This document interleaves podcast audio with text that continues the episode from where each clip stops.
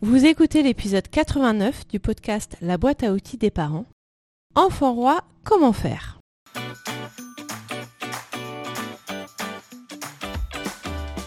Bonjour, je m'appelle Juliette Cerceau et je suis ravie de vous accueillir sur la boîte à outils des parents. Je suis coach parental et coach de vie certifié. La boîte à outils des parents, c'est le podcast dédié aux parents d'enfants de la naissance à l'adolescence. Chaque mardi, je vous donne des outils concrets, applicables facilement et immédiatement pour vivre une parentalité plus épanouie. L'enfant roi existe-t-il vraiment? Oui, mais pas autant qu'on le croit et pas pour les raisons auxquelles on pense. Un enfant roi est un enfant qui décide de tout tout le temps. Il est entouré d'adultes qui le laissent faire, qui le laissent décider de tout. C'est un enfant qui a beaucoup de mal à tolérer la frustration, plus que les autres j'entends, et qui est très exigeant.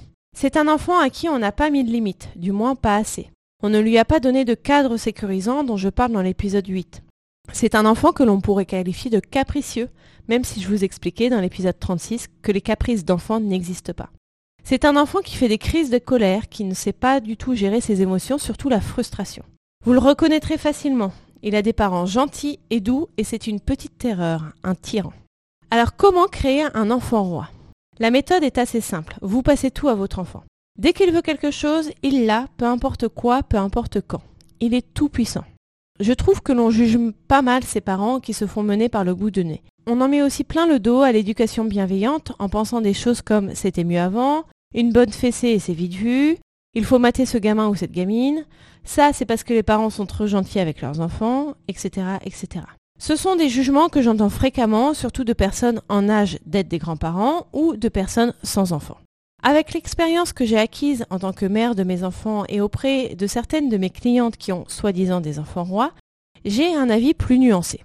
Je pense que fondamentalement, ces enfants rois ont des parents qui les aiment de tout leur cœur. Ça, c'est le fil rouge entre tous les parents qui font des enfants rois.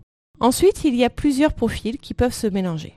Certains parents veulent protéger leur enfant de tout, y compris de la moindre contrariété et de la moindre frustration. Il y a les parents qui ne savent pas gérer les colères de leur enfant, donc ils les évitent à tout prix. Il y a les parents qui croient que pour que leur enfant les aime, il ne faut jamais lui dire non. Bref, ce sont des parents pleins de bonnes intentions et l'éducation bienveillante n'a rien à voir là-dedans. Pour rappel, mais j'en parle plus longuement dans l'épisode 15, l'éducation bienveillante, c'est poser des limites à son enfant, un cadre sécurisant et c'est la façon de faire respecter ses limites à l'enfant qui est bienveillante. Si l'enfant fait un écart, on ne va pas le punir pendant 30 minutes dans sa chambre, par exemple. Il n'y a pas de punition dans l'éducation positive, mais plutôt une discipline positive. J'insiste vraiment sur ce point, car l'un des principaux reproches à l'éducation positive est de faire des enfants rois intolérants à la frustration. Déjà, aucun enfant n'est particulièrement tolérant à la frustration, donc je n'aime pas faire ce genre de généralité.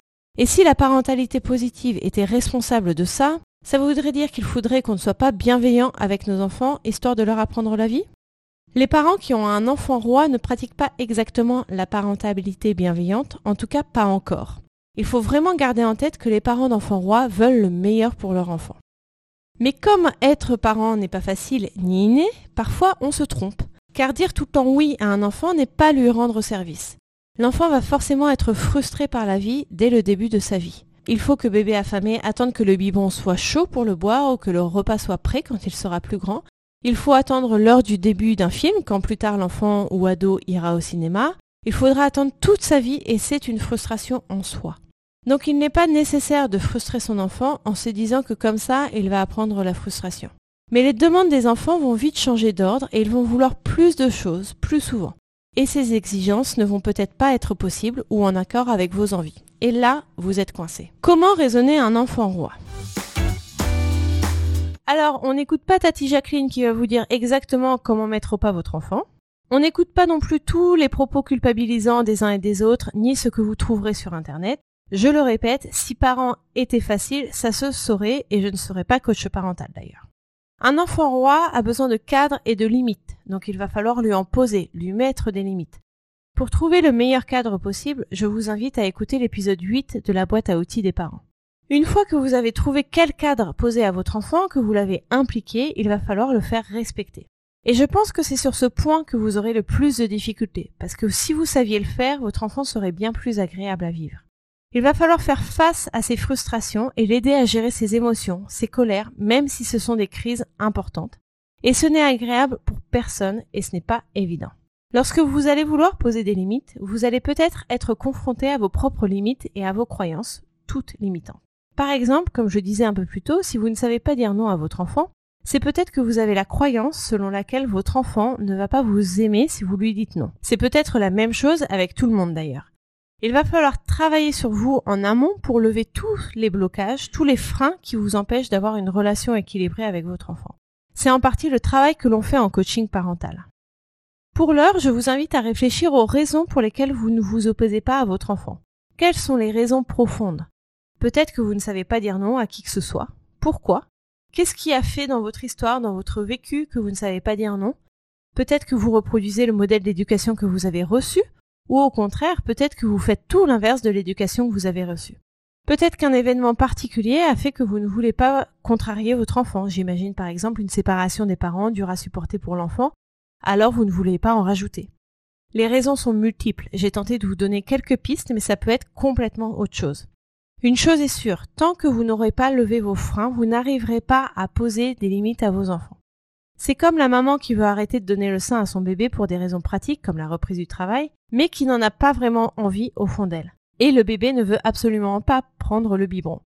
Je suis persuadée que les enfants sentent nos véritables désirs et font en sorte qu'on les réalise. Rappelez-vous, un enfant roi est avant tout un enfant aimé de ses parents. Merci pour votre écoute. Vous aimez ce podcast? Abonnez-vous, mettez des avis ou des étoiles. Ça permettra à plus de personnes de découvrir le podcast et ça m'encouragera à continuer le podcast. Dans les notes de cet épisode, vous trouverez les liens vers mes réseaux sociaux et mon site internet, les liens pour télécharger les guides gratuits et faire le quiz pour savoir quels parents vous êtes et quels épisodes de podcast vous correspondent le plus, le lien vers mon challenge de 10 jours pour une meilleure gestion des écrans en famille, et le lien pour en savoir plus sur l'accompagnement individualisé que je vous propose. À mardi prochain!